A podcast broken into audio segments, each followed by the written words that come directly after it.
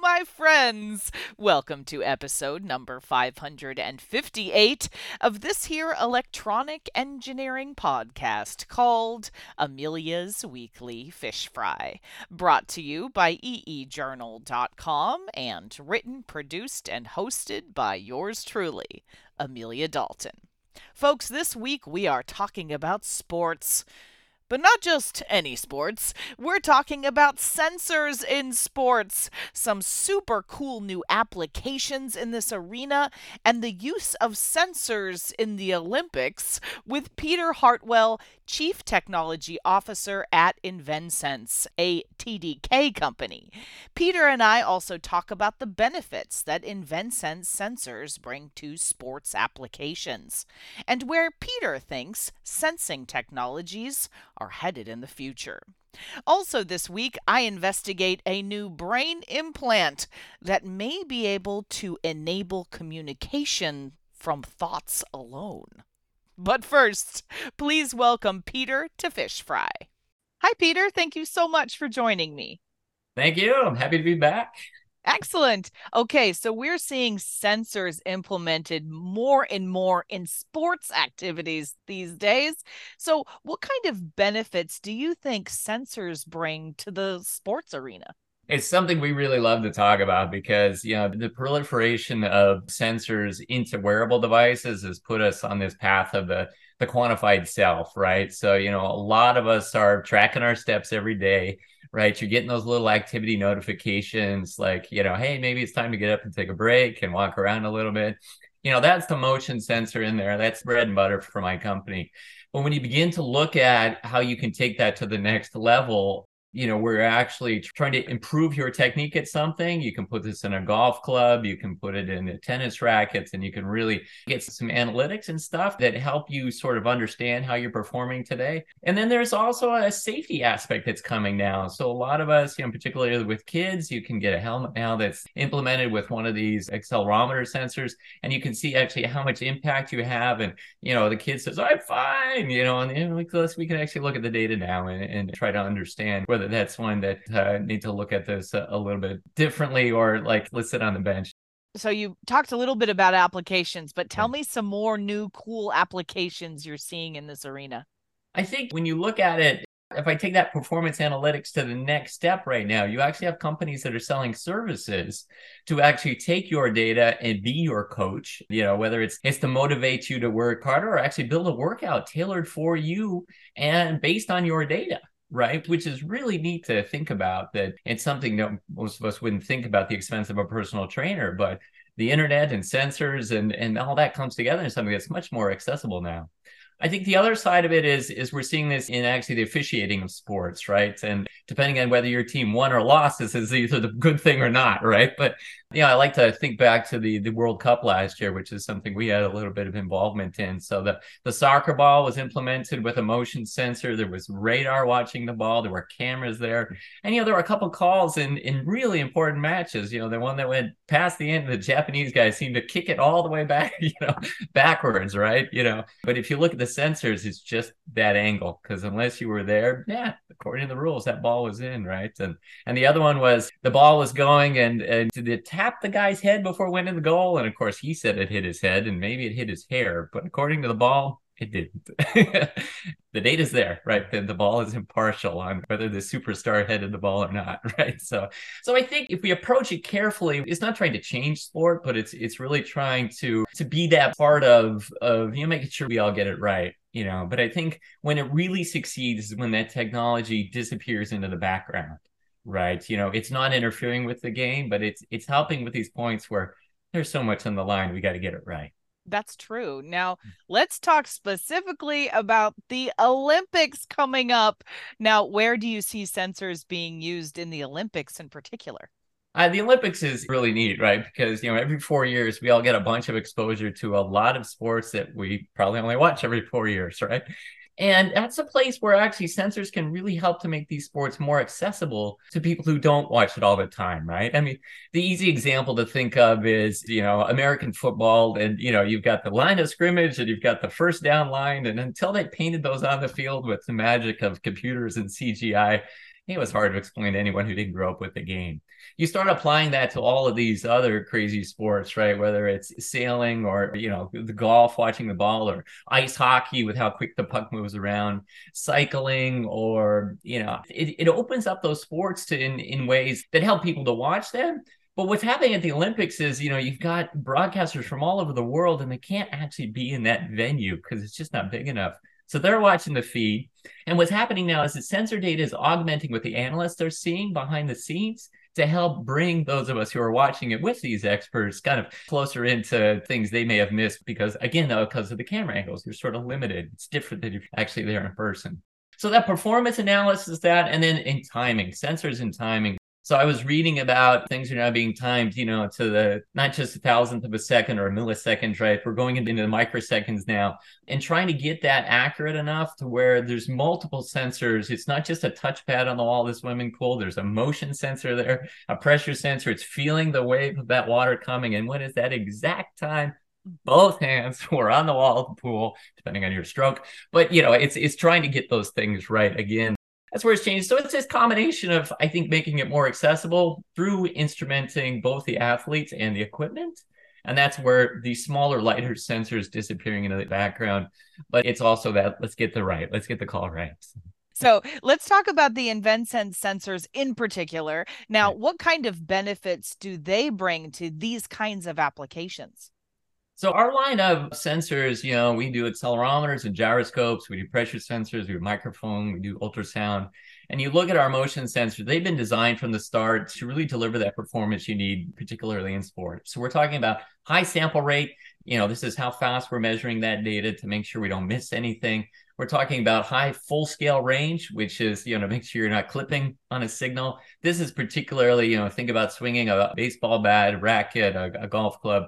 You know, we need to have a high enough range that, that you're capturing all of that speed of that motion, all of that acceleration, and you don't want to miss anything.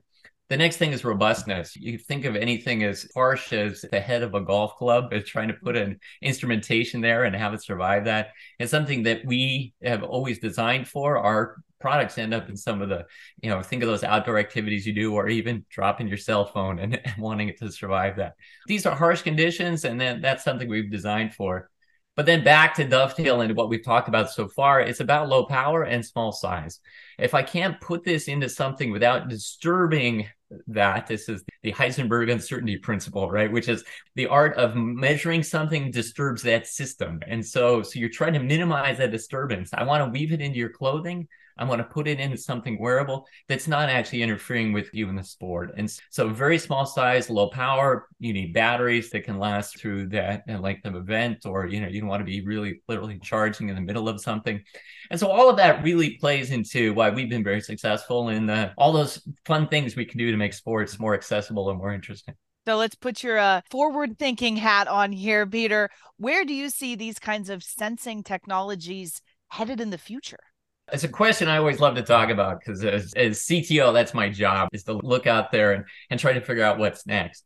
And you know, we've talked a lot about some of the motion sensors and other things I do. We do microphones, which is an ear, right? You know, we actually don't do cameras. We we do a lot of things to make cameras work better, but cameras are your eyes. And then if you think about what what is the other sense that you have, your personal sensor, your nose is the next most important one on that list and you and I are having a conversation right now. We're really focused on something, or if someone's listening to this, you know, intently, and maybe they're even driving. Your nose is sitting there as a safety sensor. When you smell that smell, it's that alarm that's going to go off. You may often before you see something or hear something, you know, particularly if we're talking about something that's combusting or burning, right? You're going to smell that smoke before that. And so if I look at that as the opportunity of what's next, there's two things. One is actually trying to measure the air quality where you're actually performing the sporting activity. And, uh, you know, there was a great lengths of the Beijing Olympics to try to get ready for athletes who are going to come. But it's, a, it's even on a personal level, it's maybe making a decision about whether you actually want to go outside and exert yourself today or not. So one of the big ones in a big city on a humid day in the summer is actually ozone. And so being able to understand sort of that ozone and whether it's available, this is a gas sensor. We want to do that. I've heard from my friends if you play two hours of tennis in Houston in the summertime on a bad ozone day, your lungs are going to feel it for a couple days afterwards. And that's something that maybe, you know, a, a sensor can say, hey, do you need to play here today? Or if we understand across the city, maybe there's a better place to go play, depending on how the wind is blowing and things like that.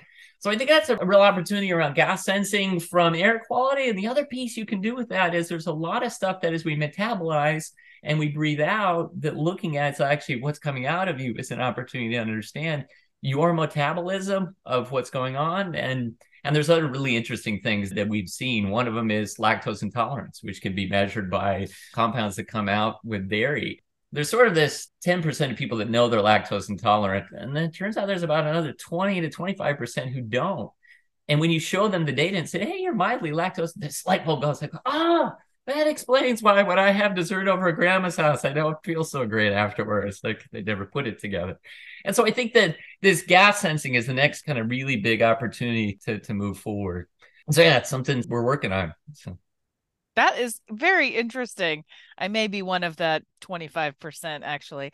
Um so Peter, it is time for your off the cuff question. Now, we're recording this around Halloween time, and you told me that you had a fabulous Halloween costume this year. So tell me more about it.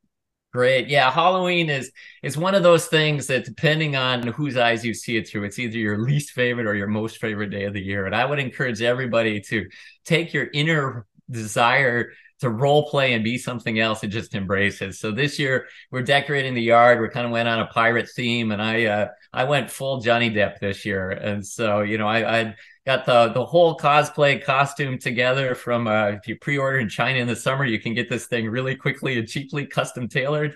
And then all it's all about the accessories. So the jewelry and the hats and the wig and uh, the rings and doing tattoos and all that just and finding a compass and and all of those things it's so much fun. And then and my kids really love it when they see adults get into it. And i think that's to me the magic of this holiday is it just lets us all pretend on something and it just becomes a party. So you know the kids are trick-or-treating and in my neighborhood the adults do too. We just carry around a carry around a cup instead. So. I love that. Yes indeed. Awesome. Well as always it was a pleasure speaking with you peter. Thank you so much for joining me. Yeah thank you. I always love your questions. It gets me thinking. And so yeah thanks. Have a happy halloween. Thank you Did you hear about the new brain prosthetic that can decode signals from the brain's speech center to predict what sound someone is trying to say? So get this a collaborative team of engineers, neuroscientists, and neurosurgeons from Duke University have developed a new technology that might one day help people unable to talk due to neurological disorders regain the ability to communicate through a brain computer interface. Gregory Cogan, PhD, a professor of neurology at Duke University's School of Medicine, explains the motivation to create this technology like this. He says, there are many patients who suffer from debilitating motor disorders like ALS or locked in syndrome that can impair their ability to speak but the current tools available to allow them to communicate are generally very slow and cumbersome. So, how slow is very slow? Well, before now, the speech decoding rate clocked in was at about 78 words per minute. Now, most of us speak around 150 words per minute, and maybe some of us talk a little faster than that. That'd be me. Okay, so why this lag in speech decoding versus spoken words?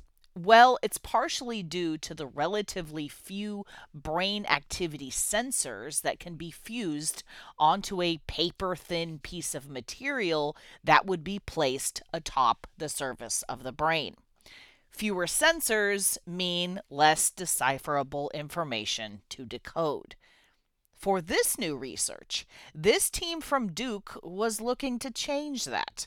So they brought in Duke Institute for Brain Sciences faculty member Jonathan Viventi, whose biomedical engineering lab specializes in making ultra thin, flexible, high density brain sensors. So, what Viventi and his team did for this project was nothing short of amazing. On a postage stamp size piece of medical grade flexible plastic, they managed to embed 256 microscopic brain sensors. So, after fabricating these new implants, this team worked with several Duke University hospital neurosurgeons to recruit four patients to test these implants. Now, these patients were already going to have brain surgery for a variety of reasons. So, this was a perfect opportunity to temporarily place these devices on their brains.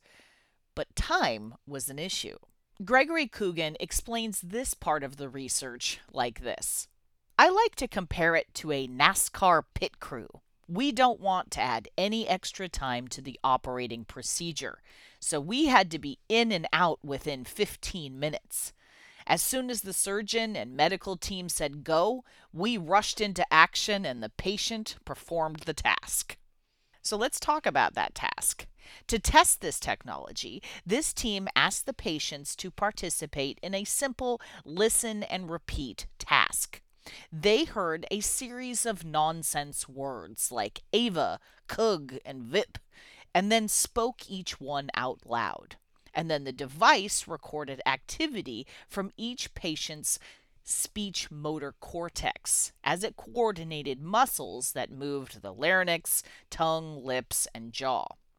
From there, another member of the team took the speech and neural data and fed it into a machine learning algorithm to see how accurately it could predict what sound was being made based only on the brain activity recordings. Interestingly, this new decoder technology got some sounds right more of the time than others. For instance, the letter G, this decoder got it right about 84% of the time, but only when it was the first sound of the made up word. The accuracy dropped when the sound was in the middle or the end of the word. And it had trouble particularly with letters that sound similar, like P's and B's. Overall, the accuracy of this new brain implant decoder was around 40%. Now, that might sound kind of low, but it's actually quite good, considering that other brain to speech technologies require hours or even days worth of data to draw from. This new algorithm worked with only 90 seconds of spoken data from a 15 minute test. Wow. So, where is this technology headed from here? With a $2.4 million grant from the National Institutes of Health, this team is hard at work on a cordless version of the device. Now, this new speech decoding technology is certainly not ready for prime time just yet. But this team is confident that the trajectory of this new speech technology is headed in the right direction.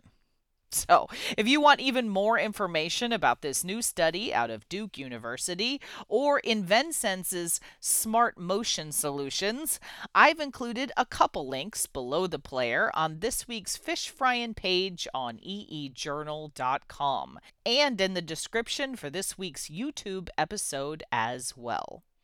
Hey, have you checked out EE Journal on social media yet? Well, you should. You can find us at facebook.com slash eejournal. If you're into Twitter or X, I guess. You can monitor our tweets at eejournaltfm. And don't forget, if you would like to follow my personal account, check out Amelia D1978.